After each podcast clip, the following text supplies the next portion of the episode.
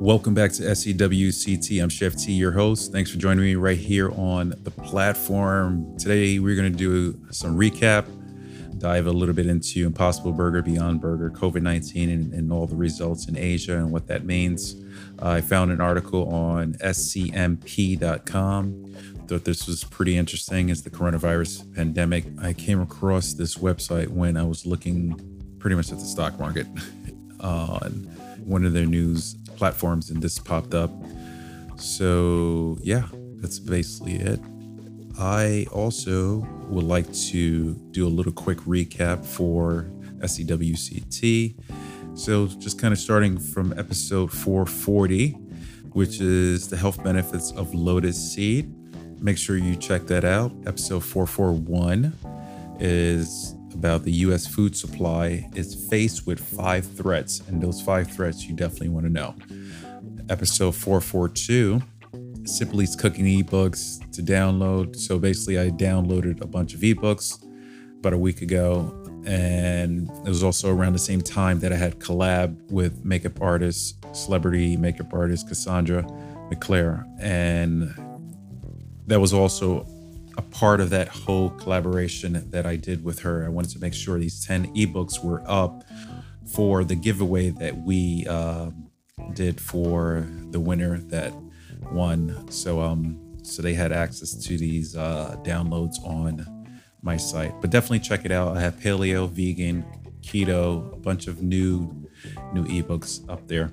Episode 443, the benefits of collard greens. I get into a couple of recipes, some nutritional talk. Definitely check that out. Episode 444. I thought I said it 4 times. Is about the 5 eating disorder reminders during COVID-19. Episode 445, the health benefits of cranberry. Episode 446, the new bill. Well, not new bill. Well, yeah, I guess it is a new bill. I'm not sure if it passed already, but it's the bill that includes cannabis businesses during the coronavirus, cannabis businesses in coronavirus relief program. So making sure hopefully they are covered too, because they are considered essentials, just like your liquor store and grocery stores, because they're up and running and people are going to dispensaries, because of anxiety and whatever emotional feelings they're having to get relief from their use of cannabis. So check that out. That was a great episode as well. They're all great episodes. They're talking about different things. So whichever you like in terms that would interest you, definitely check it out. So you can either read a little further, download some links, do a little bit of your own research based off of what I'm talking about. That'd be great. Episode 447, it's all about the health benefits of elderberry. I thought that was a really interesting one as well. So if you're out foraging for elderberry, listen to this one. And most recently, I spoke about the Chia app are helping consumers with food during COVID-19. And that was episode 448, the most recent one. Let's dive into this article. Again, this article is found on scmp.com. It is titled Impossible Foods, Beyond Meat, Eye Bigger Cut of COVID-19 Driven Growth in Asia's Plant-Based Food Segment. Asia represents 44% of meat consumption globally, and this number is projected to grow by 70% by 2050. Impossible Foods executive Beyond Meat's highly successful IPO has raised considerably interest in alternative proteins among Asian investors, Hong Kong Fund says. So this article is written by Ryan Swift. A few days ago, the battle of the market share in Asia's meatless meat sector is heating up, even amid an economic slowdown driven by COVID-19 lockdowns, which have badly affected the restaurant industry. Industry participants agree that public concern over health and food safety in the wake of pandemic will boost the long-term fortunes or of alternative protein makers such as Impossible Foods and Beyond Meat, the two best known manufacturers. The pandemic, along with the African swine fever, which decimated China's pig herds, are expected to accelerate consumer adoption. Moreover, interest among Asian entrepreneurs has grown alongside that of investors and consumers. Last month, Impossible Foods stepped up its expansion efforts in Asia with the relocation of Nick Halla, a senior vice president, to Hong Kong. Halla said in an interview that Asia represented 44% of meat consumption of about 700 billion pounds, 317.5 billion kilograms globally, that this number was projected to grow by 70% by 2050.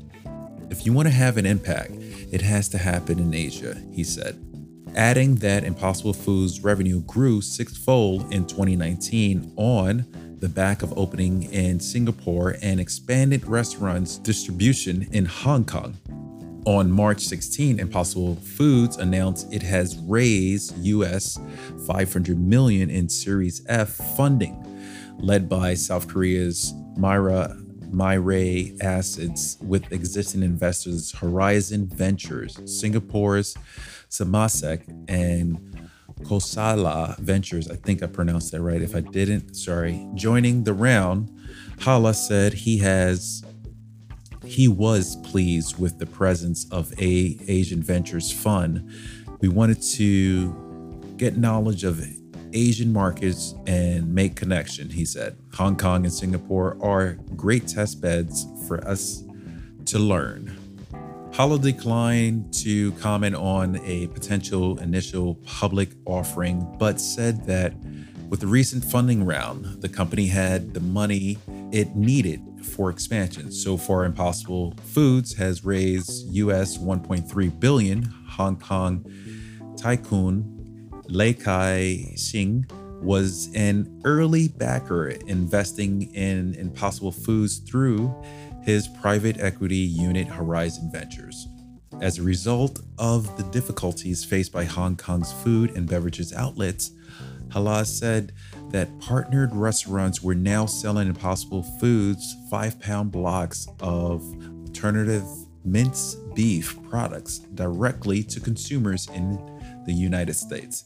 He said the company planned on retail sales in Asia soon as supply chains develop.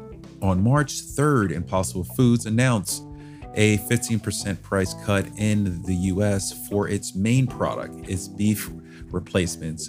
On April 16, it said it would be retailing its alternative beef product in 777 retail outlets across California and Chicago, a five-fold expansion in its US retail presence. In Asia, to meet region-specific demand, Impossible Foods will roll out pork and sausage replacement products. Halla said. He added that setting up its own production facilities in Asia was only a question of when. To help bring down costs and scale up production, Impossible Foods last year signed a partnership with U.S. meat processing giants OSI, which has more than 348,000 square meters of production space in China, more than twice the size of its U.S. facilities. Impossible Foods' own production site in California is a 6,000 square processing plant that produces tens of millions of beef replacement products every year. Halla said who added the Impossible Burger would even consider having a production site in or near Hong Kong.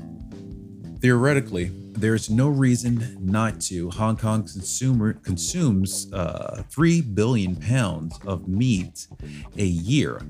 That's a big reason why we started here, he said. The meat assembly part, where you put all the pieces together, that can be done anywhere. Beyond Meat, Impossible Foods' biggest competitor, has aggressively expanded in mainland China.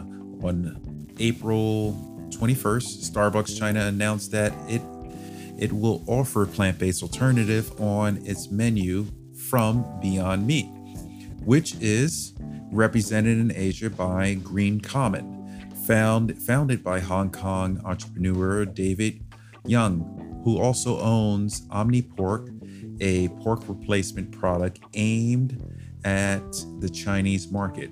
Beyond Meat's share price jumped 16% on the same day. The company, which is listed on the NASDAQ, saw its share price suffer during the market collapse in March, but it has been a steady gainer since then, rising from $54 million, I believe that's what it is, on March 18 to 88.46 on April 22nd. It has received investments from Bill Gates and Leonardo DiCaprio. Last month, Ethan Brown, Beyond Meat's chief executive, said he was committed to producing the company's products in Asia by the end of 2020, regardless of the impact of COVID-19. Beyond Meat's highly successful IPO in May last year raised considerably interest in alternative proteins among investors, said Julian Ting, Hong Kong-based vice president of Lever VC, a venture capital fund focused on alternative protein startups. Ting said funds were now coming into Lever from Asia-based family offices that see the long-term need for such food sources. Ting said that the Lever VC had a database of about 1,000 alternative protein companies, with just under half based in North America, about a third in Western Europe, and the rest spread between Latin America, Israel, and so forth. He estimated that 50 were based in Asia, but the number was rising quickly. He said Beijing had called for a reduction in meat consumption in China. Meanwhile, Singapore government has adopted a plan to reduce food imports by 30%, in part by producing alternative proteins in the city-state. Halla, who grew up on a dairy farm in Minnesota, said governmental concern over scarcity of land and growing population, combined with the health concern over meat production, would help drive the plant-based meat business forward. Pretty interesting article.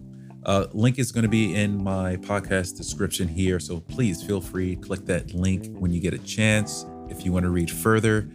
My thoughts are, as you see stuff like what we're going through now, COVID-19, this huge pandemic, obviously is not going to be the first, the last. Things like this will continue.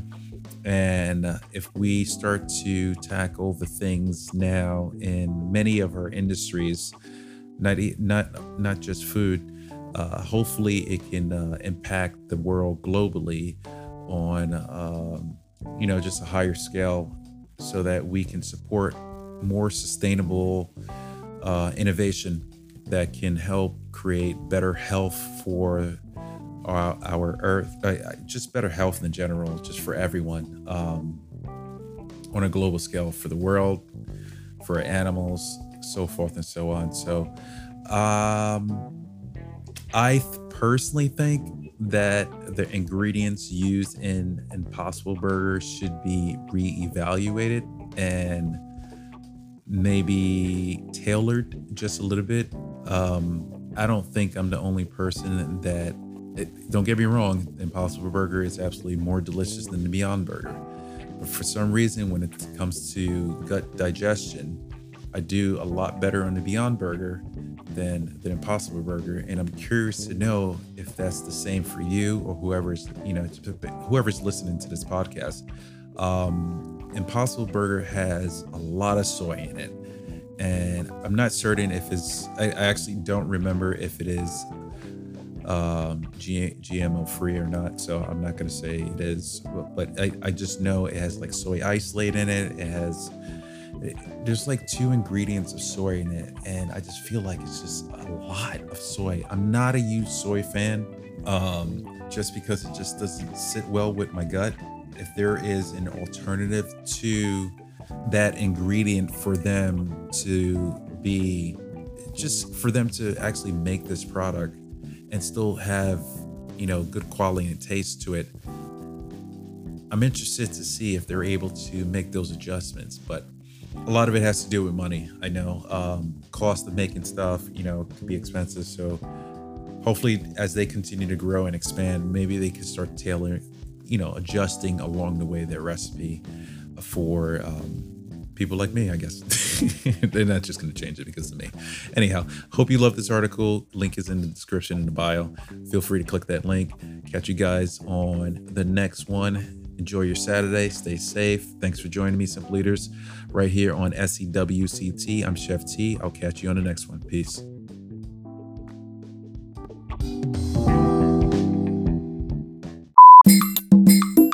Oh, thank you.